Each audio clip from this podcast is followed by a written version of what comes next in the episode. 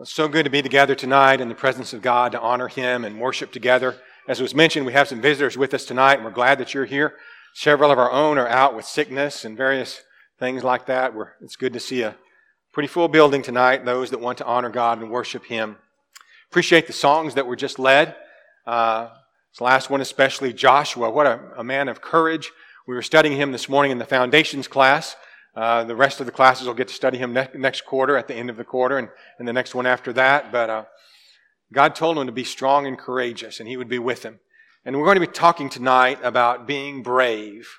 Being brave. In 1 Corinthians chapter 16 and verse 13, 1 Corinthians 16 and verse 13, Paul admonishes the Corinthians, watch, stand fast in the faith, be brave, be strong.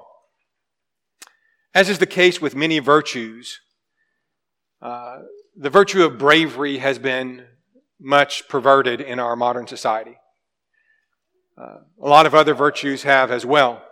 Virtues like love and forbearance and standing up for your convictions.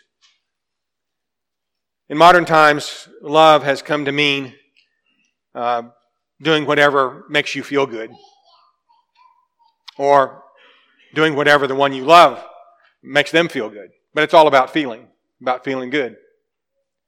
Pleasure. Forbearance has come to mean tolerating anything and everything, right?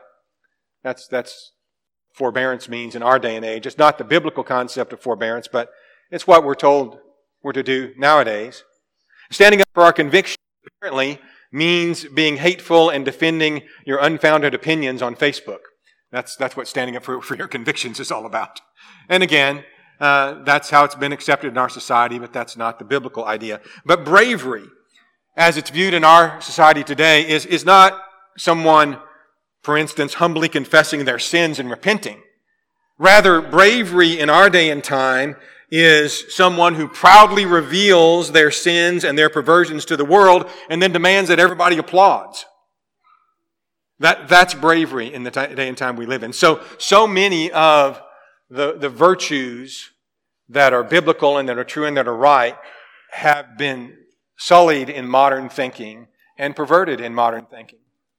And I think bravery, as I said, is one of those. The things that we as a culture and that the world sees as courageous and brave are much different than the things that God sees as courageous and brave.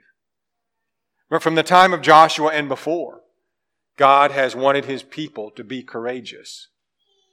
There are a lot of different ways that we must show bravery, and we'll talk about some of them when we close the lesson tonight. But I just want to talk with you about the concept, and we'll look at ways that it's exemplified in Scripture, and maybe understand that God's idea of bravery is on a much higher level than that of the world, and probably on a higher level than most of us even conceive. And so, share your minds with me as we think about bravery. I want to start with the example of Stephen in the New Testament. Stephen was, as you remember, one of the seven selected to uh, serve the tables, a man full of the Spirit and of faith. And uh, after that uh, event, uh, he, go, he goes, it goes on in the book of Acts to describe his great work in defending the gospel of Jesus Christ. And for that, he was called to give account before the council of the Sanhedrin. And in doing that, he says what the Jewish leaders needed to hear. He bravely says the things that they needed to hear rather than something that they might have rather wanted to hear. He tells them, if you remember, the checkered history of Israel and their dealings with God. And so he sort of reviews Israelite history with them, most of which they would have to agree to and assent to, although some of it would have been uncomfortable for them, because he points out through their history the times that they disobeyed God and they were not what God wanted them to be. Uh, and, and that goes uh, on through the speech until he come, we come to Acts 7 and verse 51. And he gets to the punchline and he says to the people that he's talking to now, he says, You stiff necked and uncircumcised in heart and ears, you always resist the, the Holy Spirit, as your fathers did, so do you. Which of the prophets did your fathers not persecute? And they killed those who foretold the coming of the just one, of whom you now have become betrayers and murderers. Who have received the law by the direction of angels and have not kept it. He's talking to the leaders of the Jews. He says, Your forefathers disobeyed, were hard hearted and stiff necked, and so are you. They killed those who prophesied of the coming of the just one, and you have killed the just one. You've killed the Son of God. And so he chastises them, condemns them as being the murderers of the Christ. They didn't want to accept that, but it needed to be said. And Stephen said it with a whole lot of courage. And he lost his life as a consequence. They stoned Stephen as he was calling on the name of the Lord, verse 59 says. As he was calling on God, I should say, and saying, Lord Jesus, receive my spirit. And he knelt down and cried out with a loud voice, Lord, do not charge them with this sin. And when he'd said this, he fell asleep. I wonder, sometimes I have wondered often over the years, someone who I am named after, why he chose to say the things that he said in the way that he said them. Couldn't he have taken another tactic and spared his life and still done what God wanted him to do? But the more I thought of it, the more I doubt that he could have. He might have said what needed to be said in some less straightforward and passionate way, but I don't think it would have made any difference. Why hadn't he said it in a way that maybe he could have avoided angering the Jews? Why didn't he ask when he was being stoned to death? Why didn't he ask Jesus to stop the men who were killing him? Instead of asking Jesus not to lay this charge, this sin to their charge.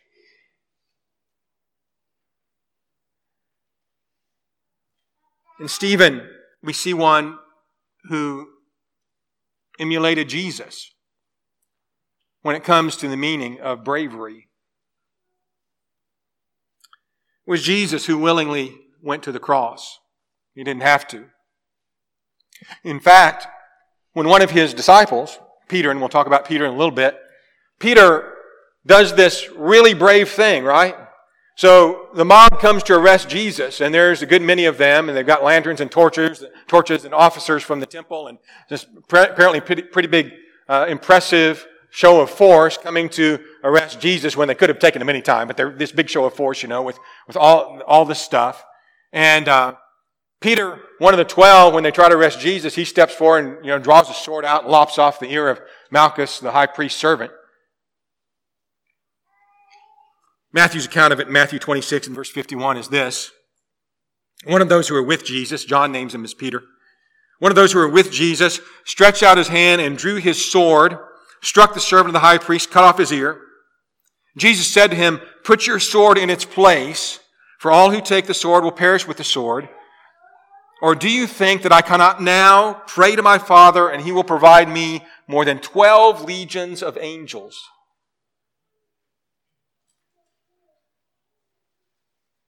From a worldly standpoint, and even from our standpoint, Peter showed a lot of bravery. But the kind of bravery Jesus was showing was on a whole nother level, wasn't it? In John's account of this, in John 18, they come to arrest Jesus. And Jesus steps forward. Who are you seeking? And he says, Jesus of Nazareth. They say, Jesus of Nazareth. And he says, I am he. And they fall back. And he asks them again, Who are you seeking? And or they ask him again, who he asked them again, Who are you seeking? This is Jesus of Nazareth. And Jesus says, Take me. It's me. Let these go. Jesus, like the great hero that he is, willingly goes to the cross. He said earlier, no one takes it, no one takes my life from me. I lay it down. The scene in the garden, to me, shows an immense courage that Jesus had that, as I said, is, is way beyond anything any of his disciples would show. way beyond anything Peter did. But it's a whole lot like what Stephen did. It's a whole lot like that. And, and the two are similar, Jesus and Stephen, in their deaths in more than this way. They could have approached it some other way. They could have maybe weaseled out of it. Jesus could have called, he says, these legions of angels. But neither one did. They faced it with a lot of courage. And they both, in the throes of death, in the moments that they're dying, in essence say to the Father in heaven, Stephen saying to Jesus, Lay not the sin to their charge. Jesus saying to the Father, Forgive them, for they know not what they do. There's a lot of love and courage being expressed in both cases. I think that's bravery. Years ago, a man by the name of Jim Elliot wrote these words He is no fool who gives up what he cannot keep to gain that which he cannot lose. And what he was talking about was giving up his life in order to have eternal life, the very thing that Jesus asked all of us to do. Jim Elliot wrote those words famous among some people in a journal while he was in college. A little later in his life, he decided he wanted to take the gospel of Jesus Christ to Ecuador, to some of the native tribes there who've never heard the gospel. And I say the gospel of Jesus Christ, I'm not sure that Jim Elliot really knew the depth of the gospel of Jesus Christ. I'm not sure that he and I would agree on what all that was. But he goes to Ecuador and he and uh, three other men, four of them altogether, try to make contact with the Auca tribe of Ecuador. They had not been contacted by the outside world much to that point. They were a fierce tribe. They were known for killing neighboring tribes, even fighting and warring against themselves and murdering one another. And so upon the first contact with that tribe, as these four men tried to begin to get to uh, initiate contact and share the gospel with them, all four of them were speared to death in 1956. And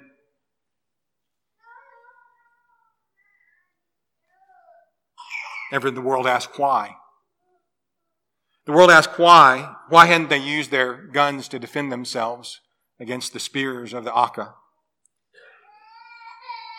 After the massacre, Jim Elliot's widow, Elizabeth, went and for three years lived among the Auca tribe, trying to teach them language or learn their language so the Bible could be translated into their language. Why would she do that?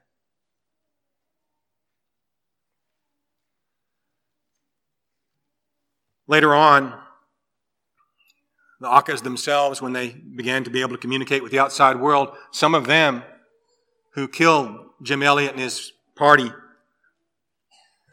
some of them were even asking, why didn't they use their weapons? Why didn't they stop us? Why didn't they?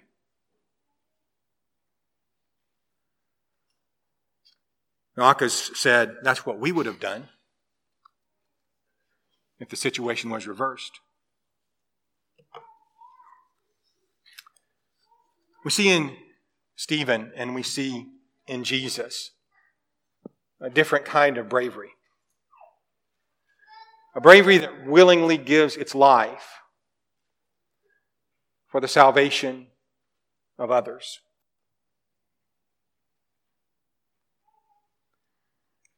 As we look through the pages of the Bible, we see a lot of brave people. We've mentioned already tonight Joshua, who was certainly one. In Hebrews 11 and verse 35, note with me among all of the people of faith that are talked about in Hebrews 11, the writer says that there were women who received their dead raised to life again, and others were tortured, not accepting deliverance that they might obtain a better resurrection. Women receive their dead. What does that mean? That means they'd had somebody in their family die. Maybe due to persecution, but we have uh, accounts in the Old Testament where women lost children. Prophet would come by and uh, perhaps raise that child from the dead. That happens a couple of times. Maybe that's what this is referring to. But there are great women of faith throughout the scriptures, and some of them showing extraordinary bravery. It's interesting to me that uh, back in our text, what we started with tonight, in 1 Corinthians 16 and verse 13, where Paul says, be brave. The Old King James Version says, uh, quit ye like men. We don't use that anymore. that kind of phrasing. But it, it, really means, it gets back to the original language. The original, the original language has to do with be a man. Be a man. But what's interesting to me about all of this is that sometimes it's women that show more bravery than men do. so, uh, in, in, that context, women can be brave in this sense. And I just want to share uh, some instances of that to show you the kind of thing that we're talking about when we talk about biblical bravery as a virtue. It's exhibited not only in Stephen and Jesus, but in a great many women of faith throughout Scripture. We know at the death and the burial and the resurrection of Jesus, women were greatly involved in supporting Jesus, caring for him during those darkest hours when pretty much the rest of the disciples had fled. It was Joseph of Arimathea who went to ask for the body of Jesus after he died went to ask Pilate for the body of Jesus. The text says in Mark 15 verse 43 about Joseph that he took courage and did that. And the reason he had to take courage is Joseph was a leader of the Jews. He'd been a secret disciple. He was a buddy with Nicodemus. They were both secret disciples. It took some courage to go, for him to go get the body. And he went, goes and gets it. He's granted the body so he could bury it in his own new tomb. But what are the women? What are the women who stood by the cross? What are the women who watched as Joseph lay Jesus in the tomb? What are the women who came early Sunday morning to anoint the body of Jesus and uh, wrap it with spices? Luke 23 and verse 55, the women who'd come with him from Galilee followed after. They observed the tomb, how his body was laid. They returned and prepared spices and fragrant oils. They rested on the Sabbath according to the commandment. Luke 24 and verse 1. On the first day of the week, very early in the morning, they and certain other women with them came to the tomb bringing the spices which they had prepared. That evening, uh, Jesus' disciples were gathered in a room with the door closed for fear of the Jews, but not the women. Not the women.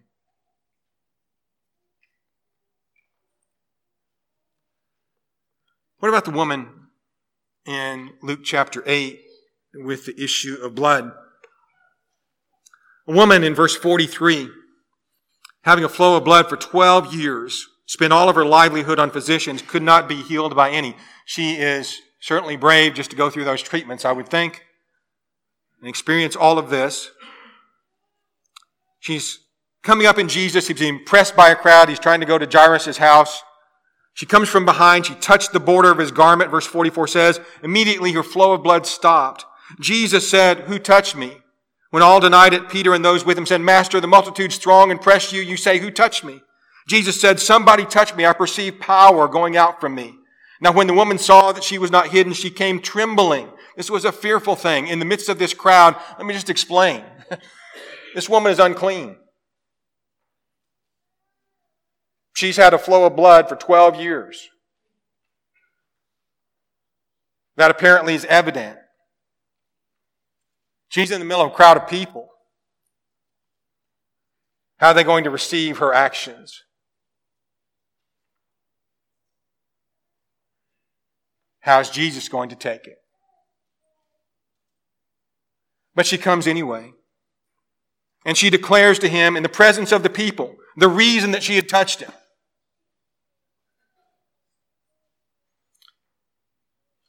and how she was healed immediately. And he says to her, Daughter, be of good cheer. Your faith has made you well.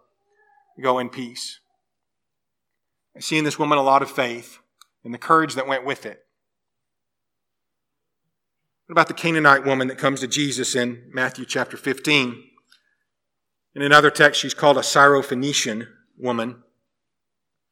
Jesus has come to Tyre and Sidon, and this woman who's a Canaanite from that region comes and says to him in the middle of verse 22, Lord, have mercy on me. My daughter is severely demon possessed.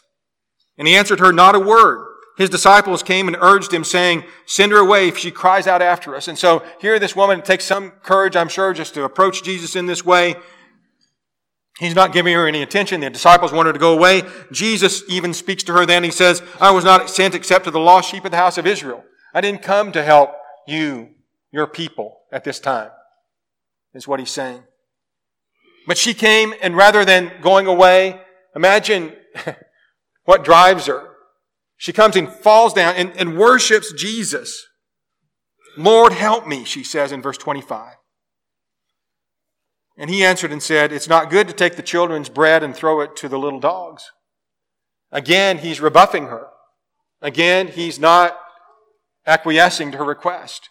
In fact, by implication, he's calling her a little dog, right? Somebody might take that as an insult.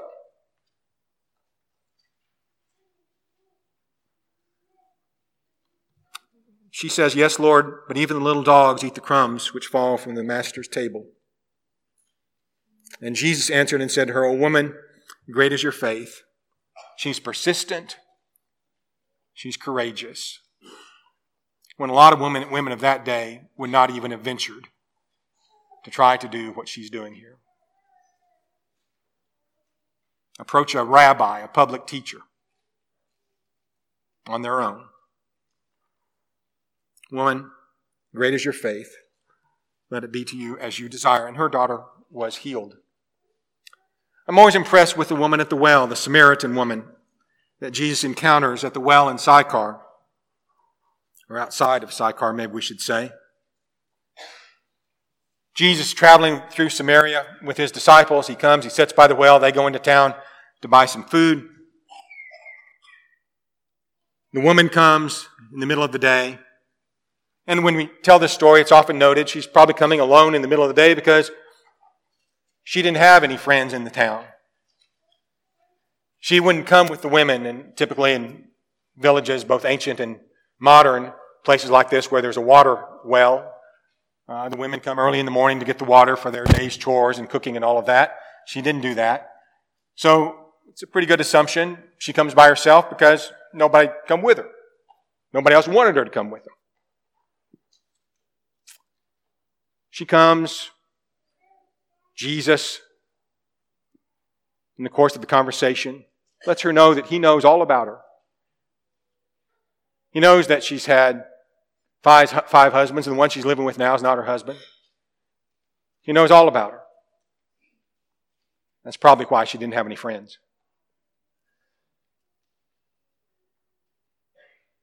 The text tells us in John 4 and verse 28 after Jesus has identified himself as the Christ. The woman left her water pot, went her way into the city, and said to the men, Come see a man who told me all the things I ever, ever I did. Could this be the Christ? He went out of the city. They went out of the city and came to him. I believe she shows a tremendous amount of courage in going and witnessing to her village that she's found the Christ. That'd be hard for any of us to do. Apparently, because we don't do it a lot. We don't go out and tell the people of our village about Jesus, but she does. Man or woman. Apparently, that takes some courage.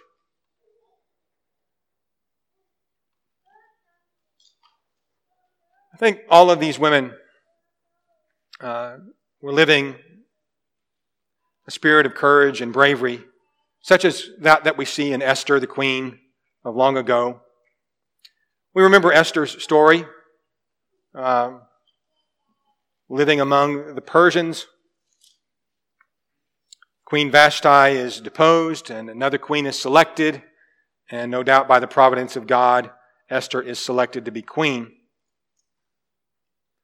But there was an evil man by the name of Haman who plotted to destroy God's people. And Mordecai, Esther's relative, comes to her and warns her through messengers, messengers, warns her of the evil plot and what's about to occur. Mordecai told Esther, Esther 4, verse 13, Do not think in your heart that you will escape the king's palace any more than all the other Jews. For if you remain completely silent at this time, relief and deliverance shall arise for the Jews from another place, but you and your father's house will perish. Yet who knows whether you've come to the kingdom for such a time as this? None of us, none of us expects to be placed in a, in a, in a situation that requires extraordinary courage. But who knows whether we're not put in a situation that requires extraordinary courage by God. We're put there to accomplish His will. I don't think anybody expects to be there.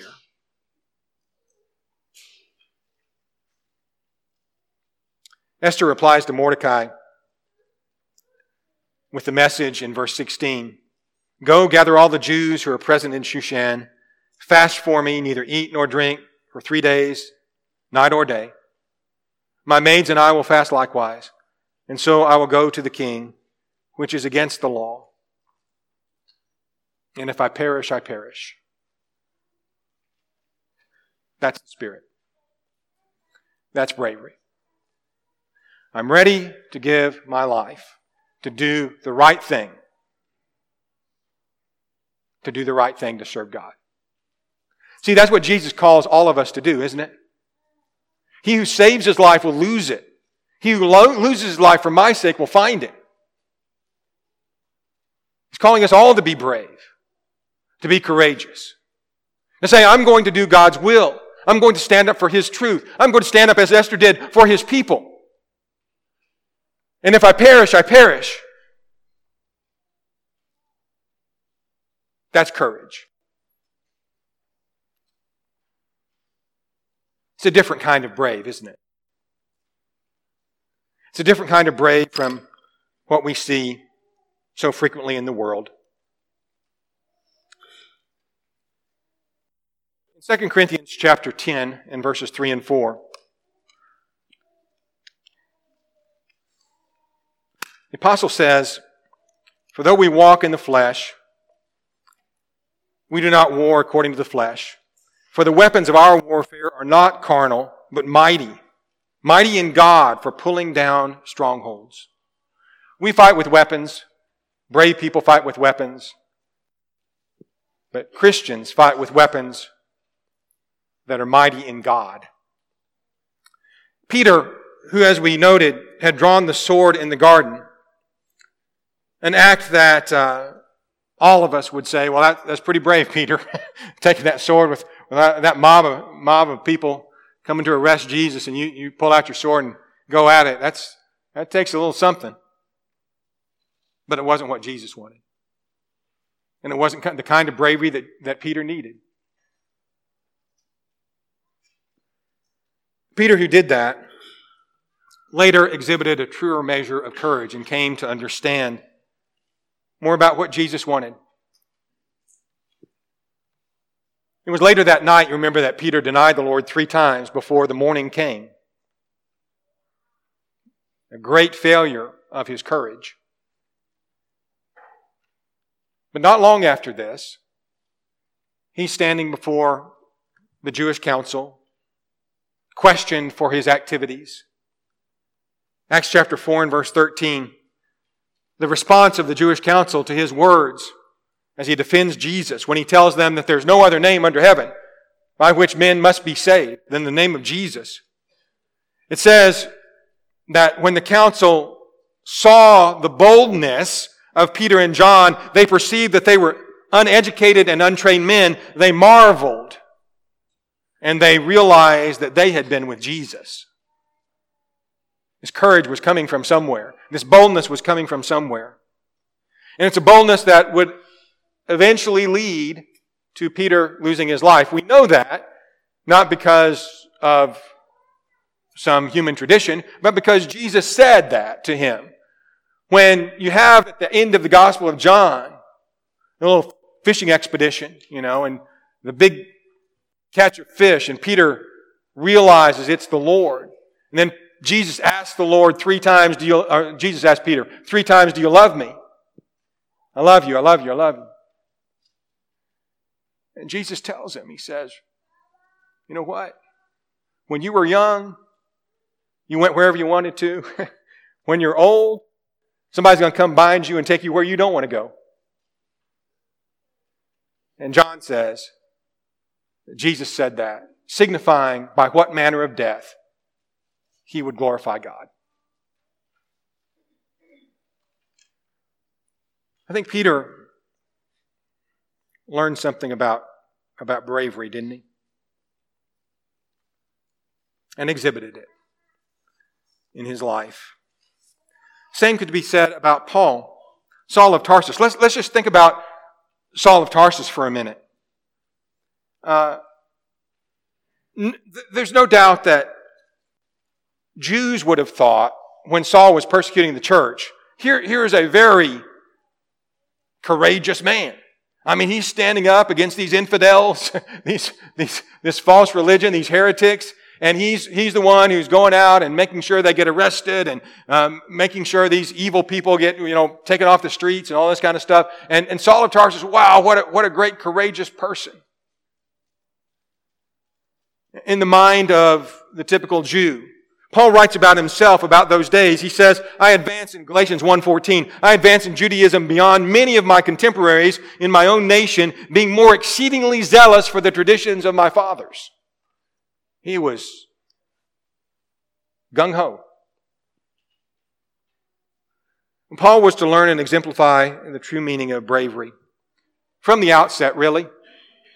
Barnabas declares about him when he uh, takes him to the apostles in Jerusalem in Acts chapter 9, how he had preached boldly at Damascus in the name of Jesus. Right off, right off the bat, Paul's preaching in the name of Jesus.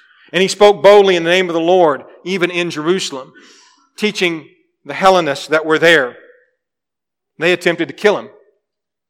Acts 9, verse 29 says, He and Barnabas go on trips together preaching the gospel. They're mistreated virtually every place they go. In Acts 13 and verse 46, Paul and Barnabas, after being rejected by the Jews in Antioch of Pisidia, it was necessary, Paul says, that the word of God should first be spoken to those Jews. But since they rejected it, Paul says, You judge yourselves unworthy of everlasting life, We turn to the Gentiles. And Paul and Barnabas then were expelled from that region. And on and on it goes. And yet Paul continues to stand. Years later in Acts chapter 19, in verse 8, he goes into the synagogue in Ephesus and he speaks boldly for three months after having been thrown out of every synagogue he's ever been in, stoned after preaching in some of them, arrested after preaching in others. In Acts 19, he goes in the synagogue and preaches for three months and finally withdraws the disciples into the school of Tyrannus. Later on, an uproar arises in Ephesus. You remember that story? Uh, the artisans who made the idols to the goddess Diana caused this uproar. And there's this huge mob scene. They're thrust into the theater, this, this huge 25,000 seat theater in Ephesus. This mob goes in there. And some are shouting one thing and some are another, and people are, just, it's just a riot almost. and the text tells us in Acts 19 and verse 30, that Paul wanted to go into the people. You know, what's wrong with Paul, right? what's wrong with him? The brethren wouldn't let him.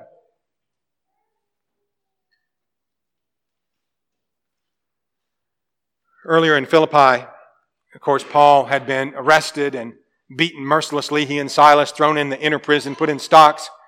You remember that night at midnight they were singing. He's let out of jail there and he goes to Thessalonica. First thing he does is start preaching the gospel, and there's an uproar in Thessalonica as well.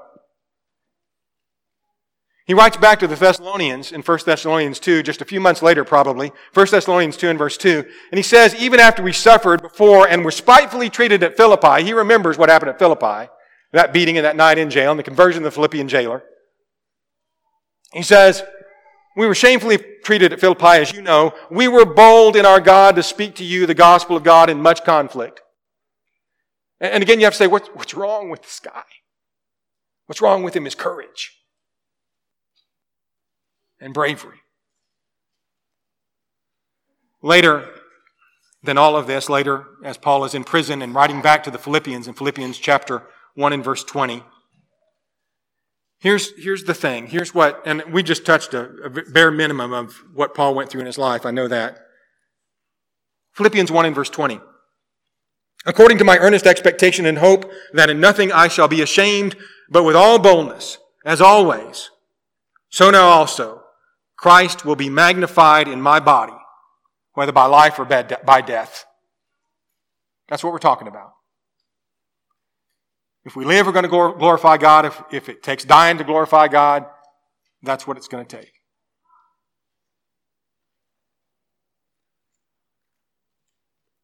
What's this all mean to us?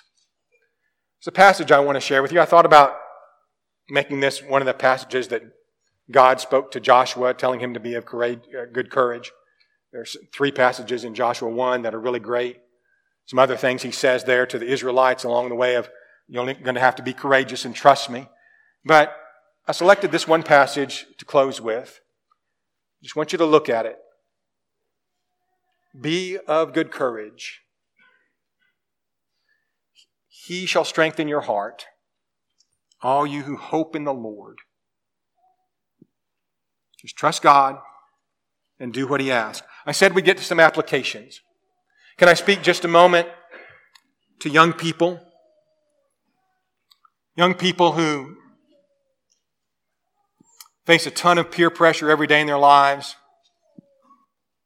who are daily facing an avalanche of digital temptations on their phones and apps and other things, who have a whole society that's trying to mold them to be one thing when Christ is trying to mold them to be something completely different. Young people, can I just say to you, be courageous. You have to be brave to be a Christian. You're not going to be able to go with the flow. You're not going to be able to go the same direction everybody else is. You're going to get hurt. People aren't going to like you, not like you like them to. Be brave. Can I say to young families who are trying to center their lives and the life of their families around Jesus and His Word, and not, give in, not giving in to the materialism, the accumulation of things, and the pleasures of this world that just absolutely have eaten up our society? Be brave. You don't have to have what everybody else has. You don't have to do what everybody else does. Be courageous. Can I say to Christians who here tonight know the Word of God and know the gospel plan of salvation and who want to speak the truth to neighbors and friends, to loved ones and strangers, be brave. Be of good courage. He will strengthen you. Can I say to older Christians who may be limited by declining bodily strength and nearing the end of the earthly pilgrimage, but whose faith and love is boundless and unchained? Can I say to you, be brave? The end may be near, but the crossing will be glorious. I'm assured. Can I say to those who tonight are struggling with sin, trying to gather the strength to confess it and forsake it, and to deal with the shame of it, be brave.